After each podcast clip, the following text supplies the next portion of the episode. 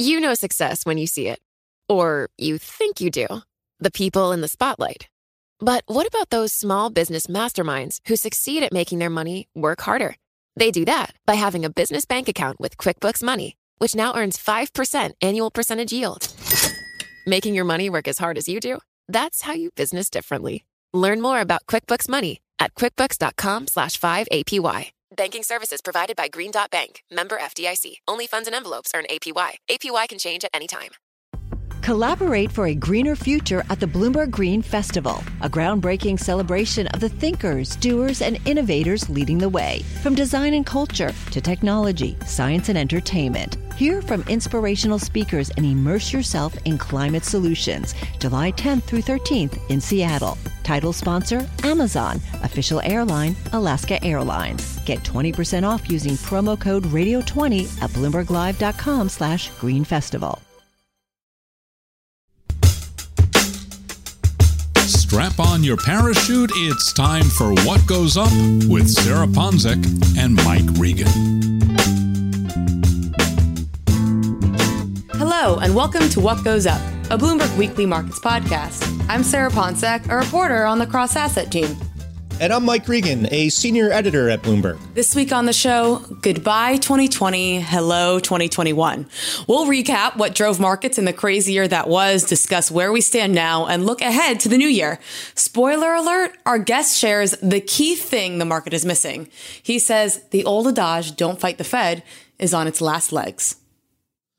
Well, Sarah, thank goodness 2020 is on its last legs, as you point out. Goodbye, 20. I never thought we'd we'd live to see the day when this year the year ended. Uh, it's the year that felt like two decades. absolutely, absolutely. Um, and we'll of course close out the show today with our tradition, the craziest thing I saw in markets this week. Sarah, I'm going to give you a little a little teaser on mine. It's something for the crypto aficionados out there. I know we have a few of them in, in the listenership, and I feel like we don't give them the content they crave. So my crazy th- thing this week is is crypto. Well, I, I will say I don't think we've been able to go through the last five episodes or so without mentioning crypto. So crypto aficionados that do listen to the podcast, you're welcome. Cannot be avoided. Made made itself unavoidable. But uh, this week on the show, uh, a new guest for us. We're very happy to have him. Uh, he was uh, the strategist for a long time at Cantor Fitzgerald. He this year started his own firm called Alpha Omega Advisors. He's the CEO and founder of that firm. His name is Peter Cecchini. Peter, welcome to the show. Thank you for having me, Mike and Sarah. So, Peter, let's let's start with that. You know, I, I think a lot of our listeners will r- remember you as the uh, strategist at, at Cantor. But what's uh, tell us about Alpha Omega Advisors, the, the what you started this year, this project? Yeah, it's it's been an awful lot of fun. Um, you know, uh, it's an independent research and advisory firm, um, and uh, it's it's enabled me to uh, focus on uh, a number of my passions, um, to do a bit of a bit more writing on topics uh, that weren't necessarily um, of interest to institutional clients, um, albeit um, many of those clients are obviously uh, consumers of my research. Uh, I've also partnered with um, uh, Rosa and Roubini, which is Nouriel Roubini's firm. Uh, I do quite a bit of writing for them as well. I am writing a book, and I'm having a wonderful time doing doing that. So uh, I've also I'm sitting on a number of boards right now, which has been a lot of fun. Um, one in particular called Encino is a clean energy firm uh, which does environmental testing um, and providing a bunch of advisory work uh, on a bespoke basis to both hedge funds as well as to companies. Okay. The book, I assume that's a romance novel. Yes, yes, it's, it is. It is. It's all about my romance with the Federal Reserve. it's what we all need. It's what we all need right now. well, well, Peter, congratulations on it all. Uh, absolutely. I, I, would. I imagine it's been quite the year to go off on your own uh, in many ways. Uh, and I was actually hoping that we could start by reflecting and looking back at 2020. I keep saying, but I feel as though if you had told someone what was going to happen at the start of the year, that we were going to see the unemployment rate shoot higher, that people are going to be stuck at home, what businesses we're going to have to deal with, uh, and maybe left out what happened with the Federal Reserve, what happened with fiscal policy, it would have been really hard to imagine the performance that we saw across financial markets in 2020. So I was hoping you could just run us through why it is that we've been able to see this unbelievable performance, really eye popping performance across the board in 2020, uh, and and just get us caught up to, to where we stand now. Yeah, well, well, well, like every like everybody else, I have my two cents certainly to share. Um, I'm not sure how uh, how much insight, frankly, that that uh, that that it provides, but you know, I, I think you know coming coming into the year, I think that's a good place to start because one of the reasons I've been so uh, surprised by the ferocity of the rally um, was because of what I perceived as being a rather weak backdrop coming into the year.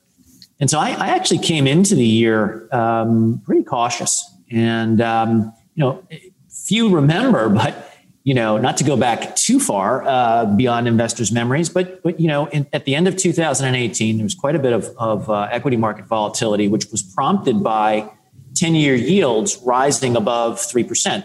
Uh, you know, 10 year yield went to three and a quarter. Equity markets just, just could not tolerate yields uh, at that level.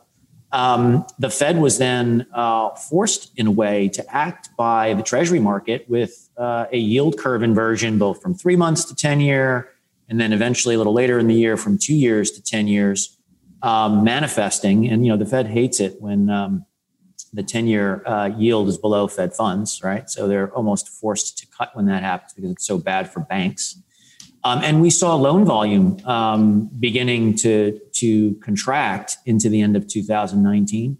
And we saw, you know, flat earnings for the S&P 500, deeply negative earnings for small caps, and corporate earnings overall for both private and public companies down, you know, well over 5%.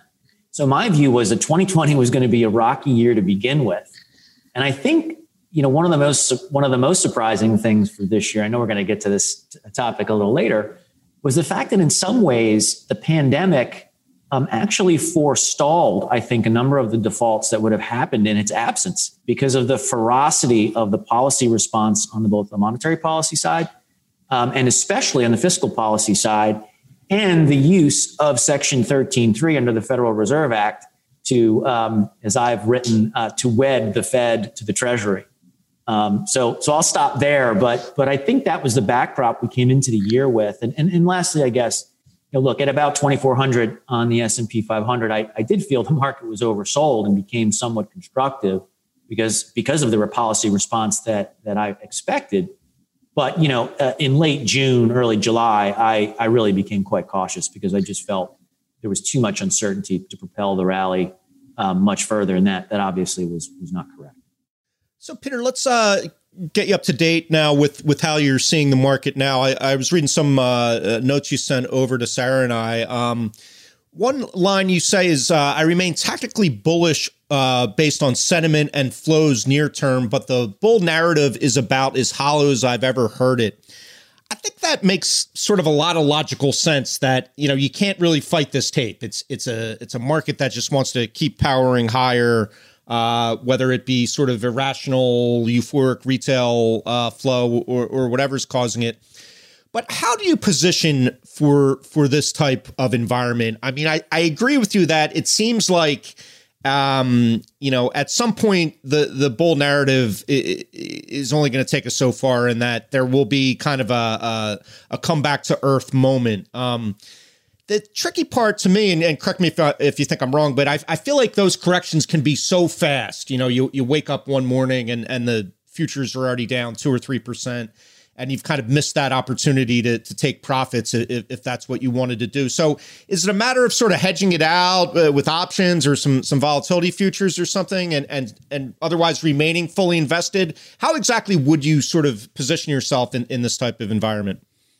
Yeah, I, I think it's um, it's it's incredibly difficult, and it has been for a number of months, given the uncertainties, right? And I'm sure we're going to talk a little bit about the political environment that that makes it even uh, more tricky, if you will, in, in balancing those things.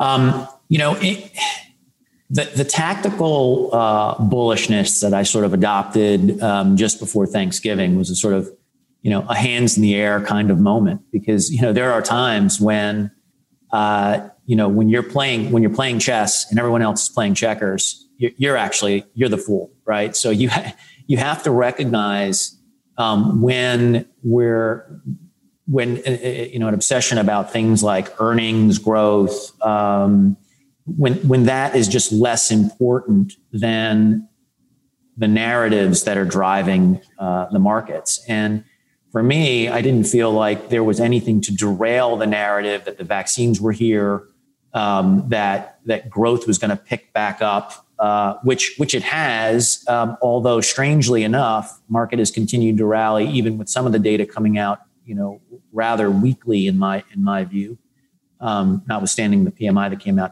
but you know, to to fight that, it felt I, have lived through these. I've lived through several cycles, and um, you know, this this one feels a lot like 1999. I, I remember asking myself how, uh, you know, companies that had you know no almost no earnings uh, or or negative cash flow, pardon me, and almost no revenues you know, could be worth hundreds of millions of dollars. And okay, it's not a perfect analogy, but from a sentiment standpoint, it does feel quite the same. And I think you had a lot of new entrants into the market then, um, vis-a-vis back in the days. Mike, you and I might remember. Um, not to exclude you, Sarah, but I think we're That's okay. older than older than now. Um, Peter, you're blowing my lid. You're you're blowing my uh, lid here. All these listeners Mike's thought trying I was to get off as a millennial. I, I, had all the listeners convinced I was 25. Darn it. It's not a good thing, Sarah. Trust me. yeah, right. It's, we'll not, it's not a good thing.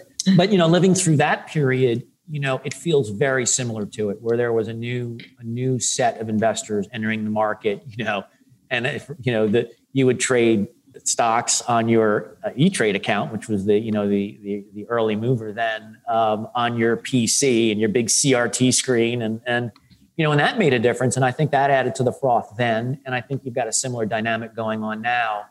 Um, I was, look, I was keen to it um, as early as September of 19 when I wrote a piece called The Robin Hood Rally. And in that piece, I talked about these new entrants. And I also talked about how rates are actually not necessarily a great justification for high, higher PE multiples, which sets up this answer a little bit as well. And we can talk about that later if it makes sense. But to, to get to your question, how do you position yourself? It's very difficult to hedge the book right now.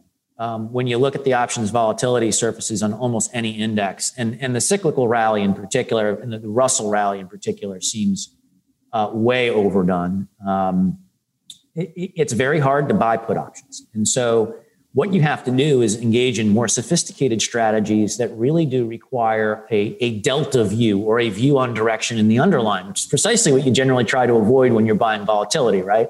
And what I mean by that is the only way to really, you know, to, to, to fund a Russell strategy is to sell a call to buy a put or a put spread so that you're selling a little bit of volatility to, to, to fund your downside protection.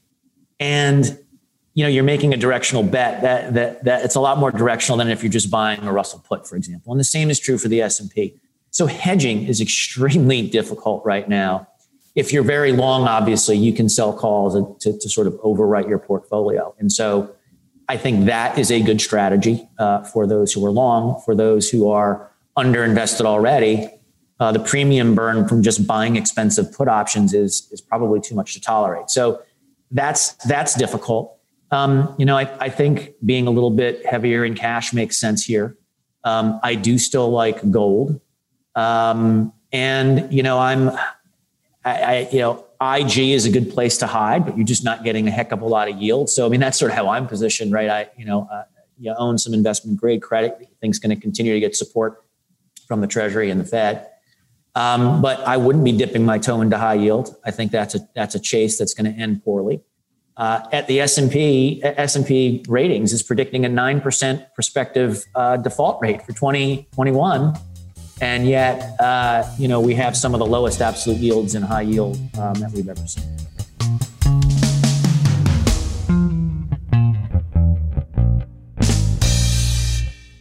Hi, I'm Ron Kraszewski, Chairman and CEO of Stifel. Financial advisors, if you're not growing your practice, you're losing market share. Stifel is a growing entrepreneurial, advisor centric firm built for successful advisors like you. Imagine having the resources of the largest wirehouses and the support of the boutique shops, but none of the bureaucracy to get in the way of you serving your clients. At Stifel, it's your business, your book, your clients.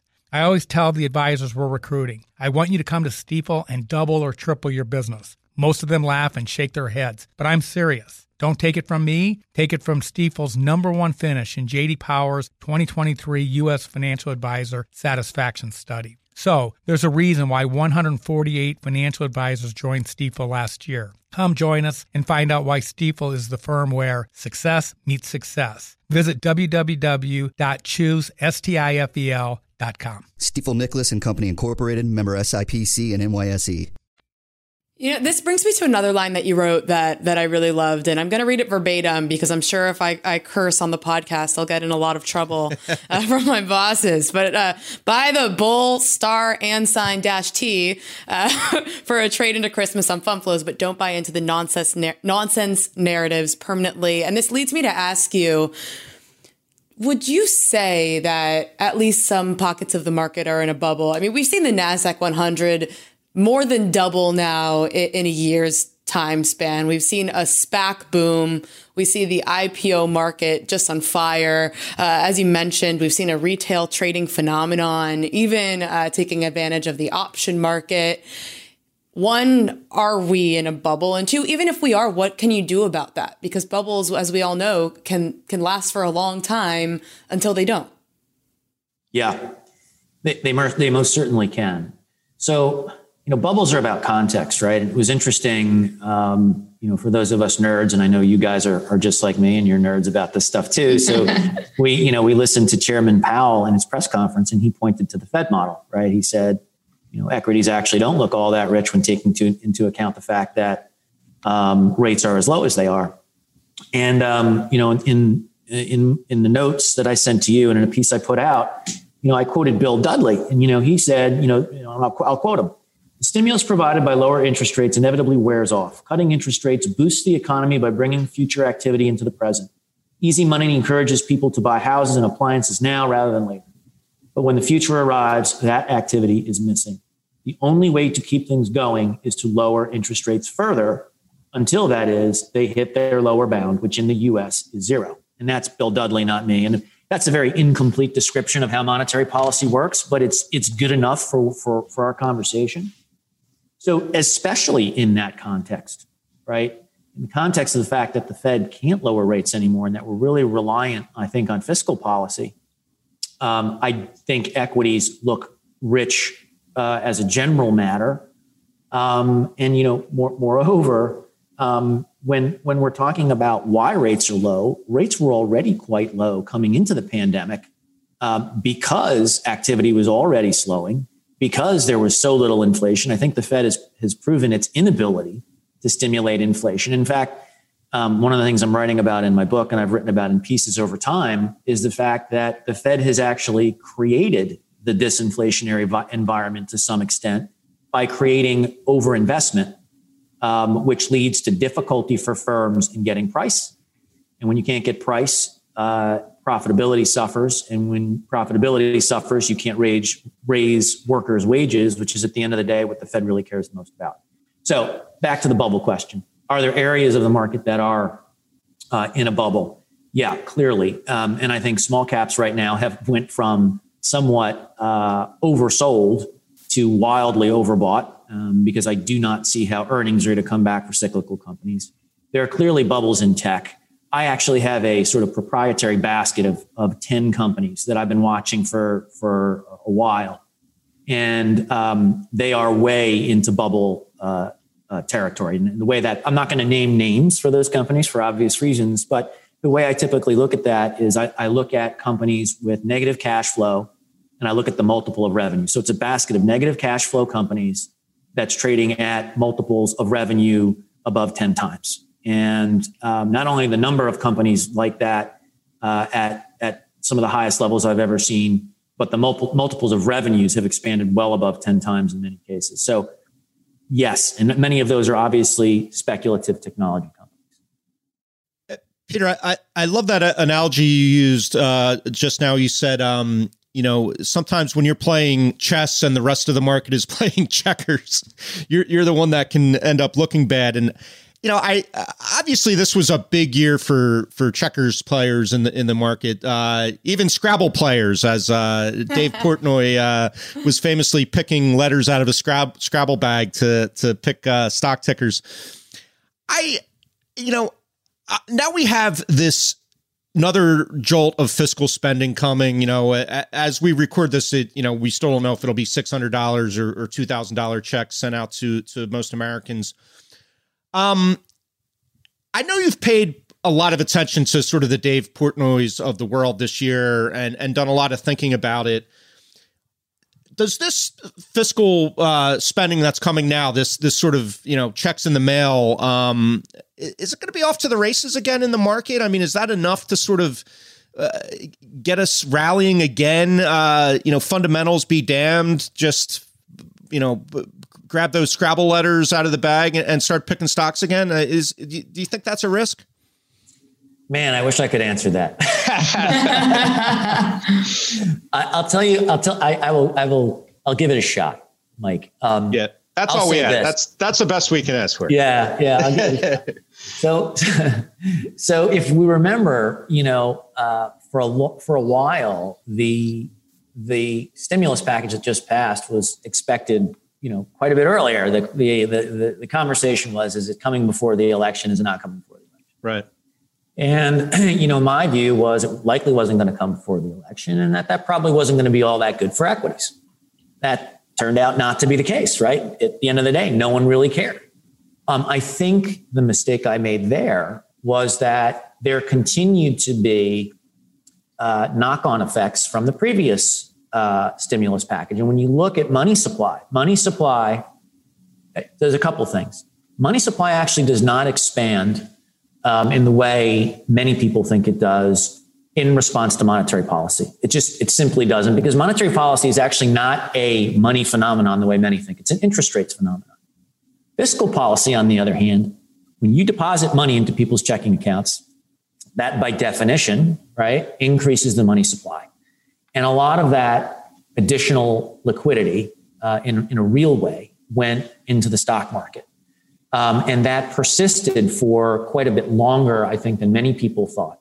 And I think what it suggested was that the amount of stimulus that came out of the first package uh, was actually more effective than many of us believed it would be.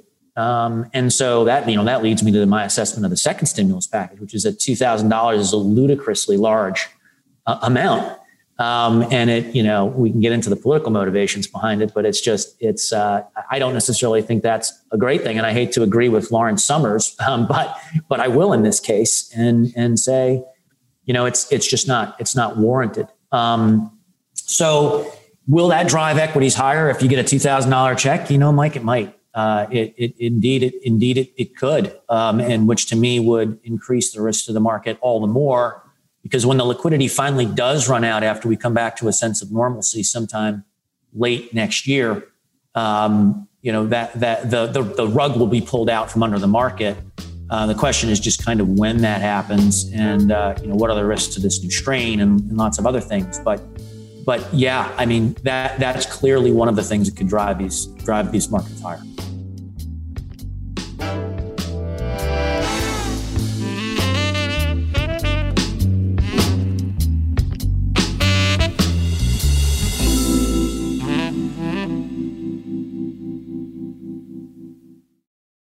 Success is more than the final destination. It's a path you take one step at a time. It's discipline, it's teamwork, and it's the drive and passion inside of us that comes before all recognition. It's what Stifel's been doing for over 130 years. Quietly, yet strategically, Stifel's become one of the fastest growing wealth management and investment banking firms in the country. Our financial advisors go beyond traditional wealth management to provide clients with direct access to one of the industry's largest equity research franchises and a leading middle market investment bank because success is the drive it takes to keep climbing, the passion to keep investing, the best of each of us made better by the best in all of us. And that is where success meets success. Start your journey at stifel.com. That's S T I F E L.com. Stifel Nicolaus and Company Incorporated, member SIPC and NYSE.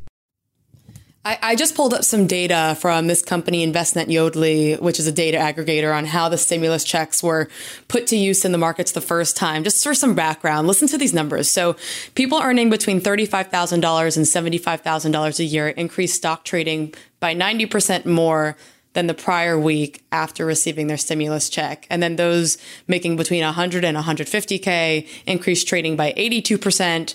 And those uh, that earn more than 150K traded about 50% more often. So if you look at these numbers, it is pretty unbelievable. And there is data that shows that it, it did have an effect on, on, people trading more often and getting into the market.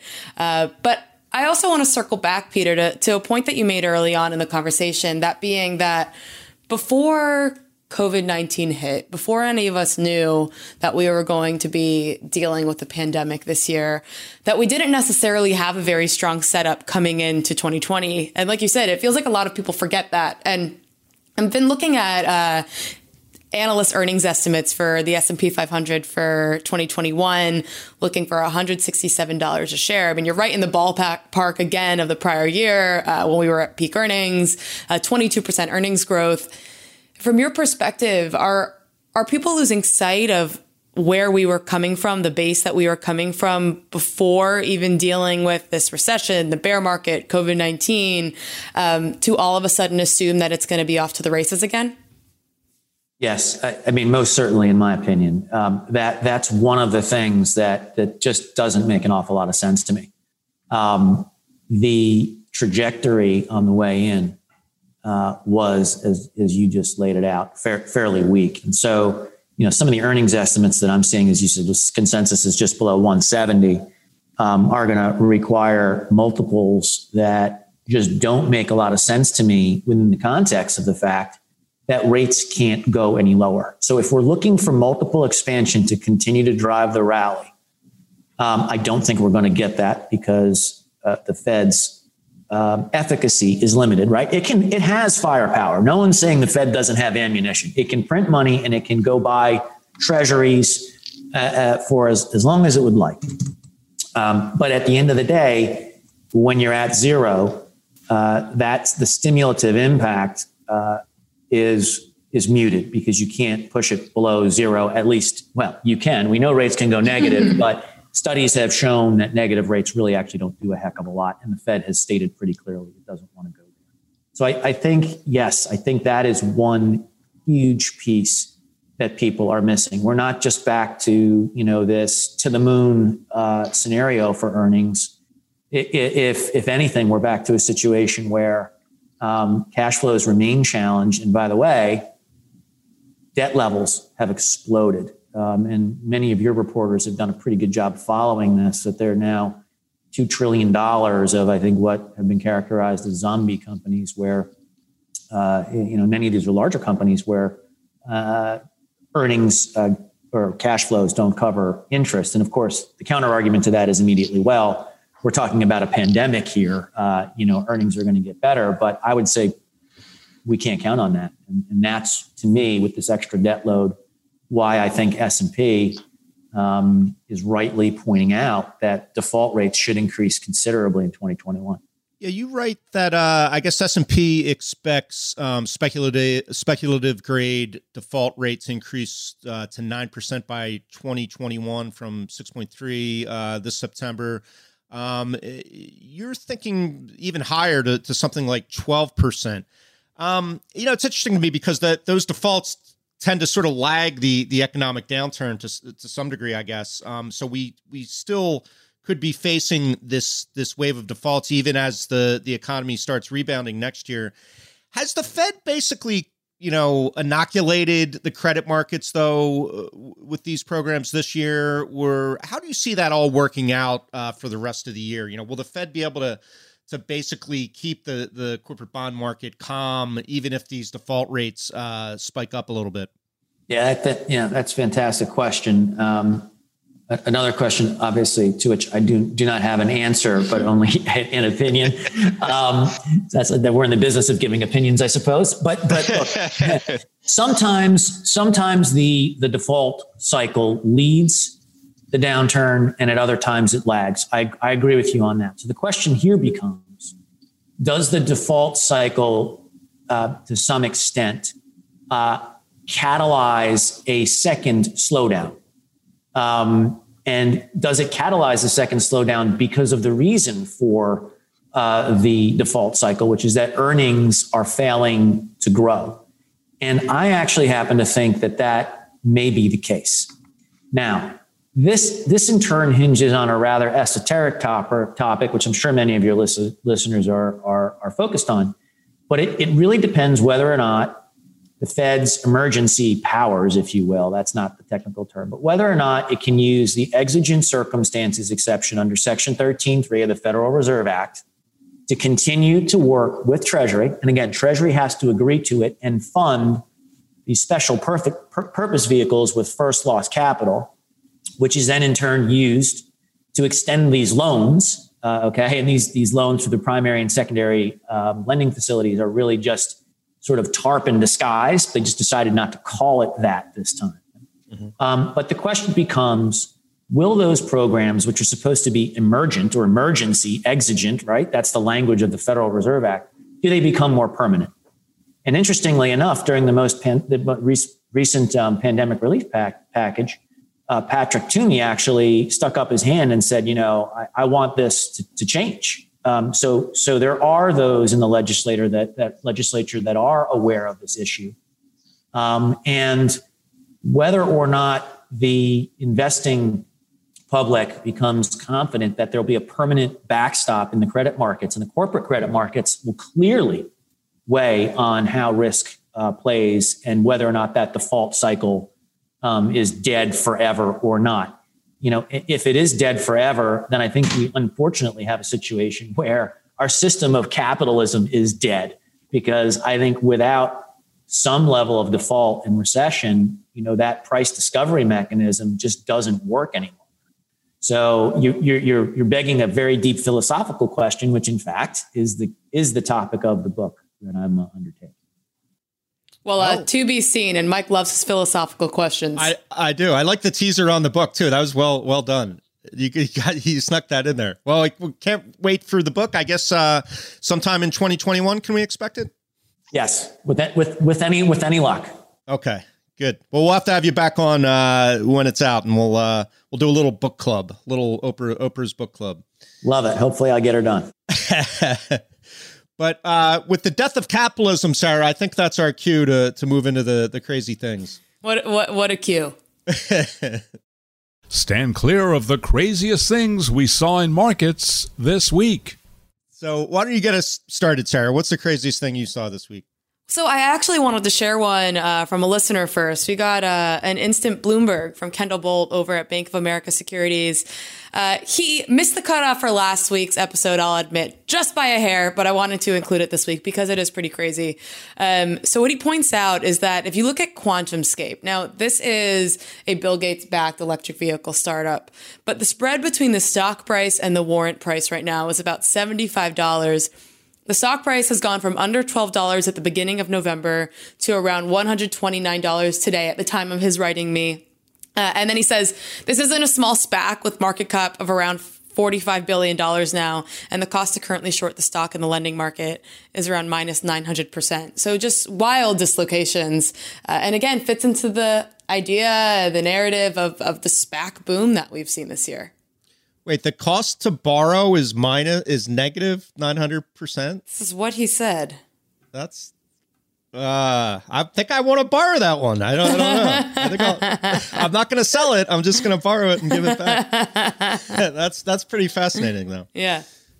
All right, uh, Peter, you got anything crazy for us this week? Yeah, I mean, um, I, I, never thought I'd live to see the day when President Trump was on the same page as Nancy Pelosi.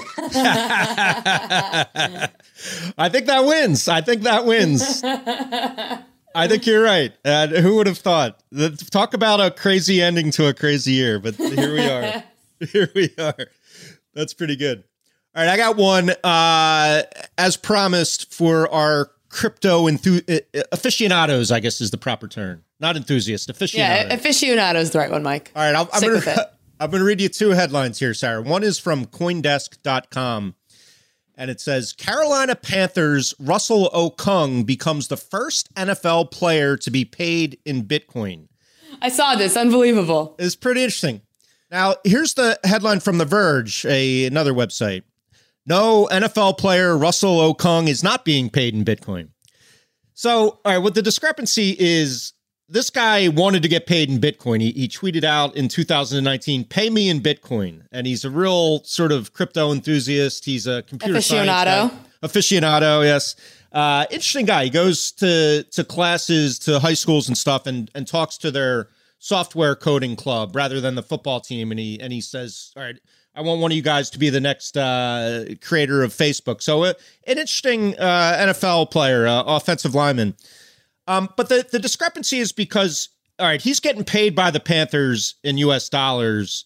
And there's some service. Uh, the company's called Zap, and their product is called Strike, and it basically intercepts the payment from the NFL team and converts half of it to Bitcoin, and gives him half in dollars and and uh, half of his pay in Bitcoin.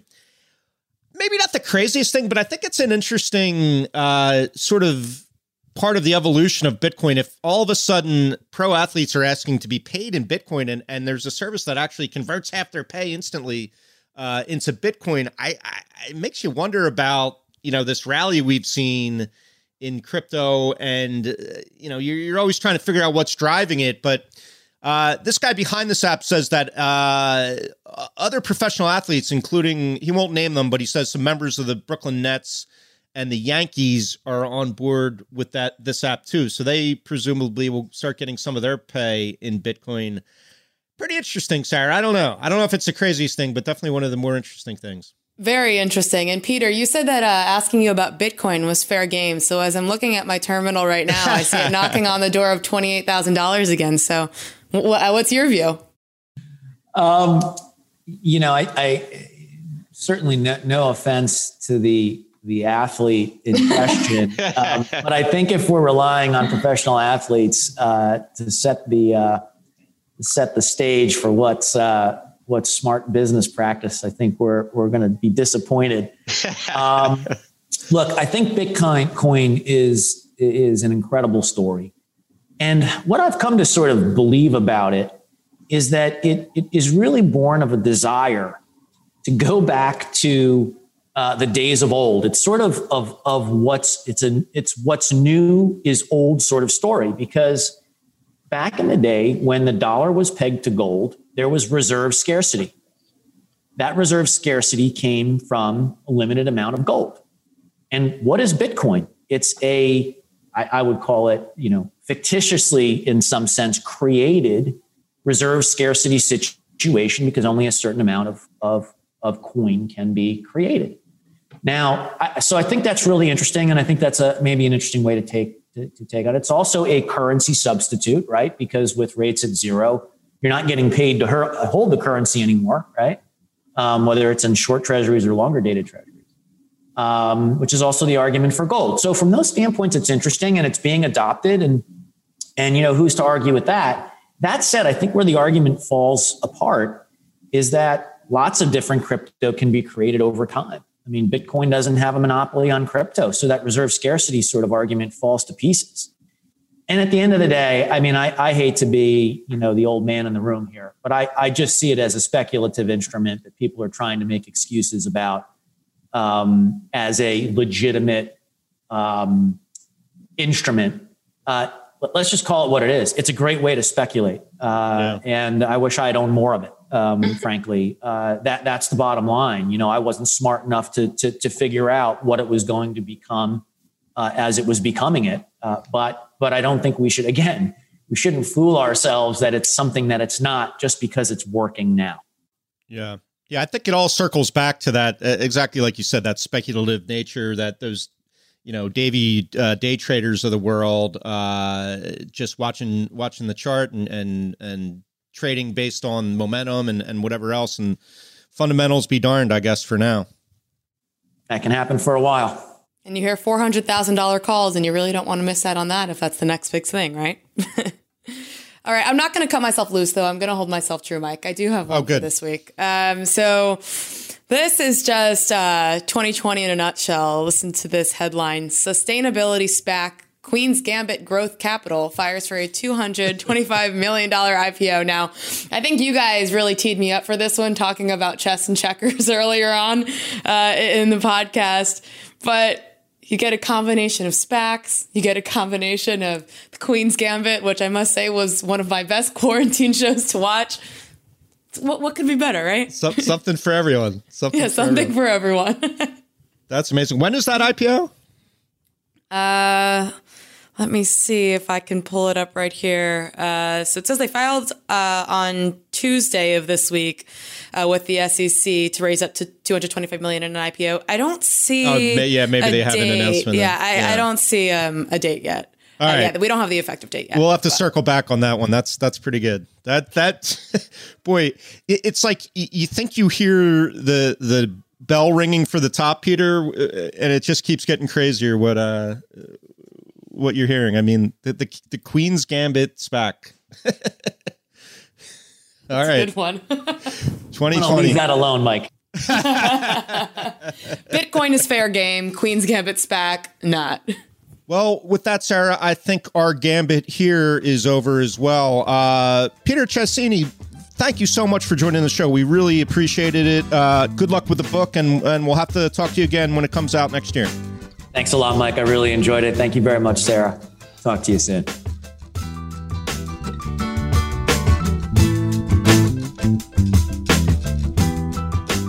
What Goes Up will be back next week. Until then, you can find us on the Bloomberg Terminal website and app, or wherever you get your podcasts. We'd love it if you took the time to rate and review the show on Apple Podcasts so more listeners can find us. And you can find us on Twitter. Follow me at, at Sarah Ponczek. Mike is at Reganonymous. And you can also follow Bloomberg Podcasts at Podcasts. Also, thank you to Charlie Pellett of Bloomberg Radio and the voice of the New York City subway system. What Goes Up is produced by Topher Forhecz, and the head of Bloomberg Podcast is Francesca Levy. Thanks for listening. See you next time.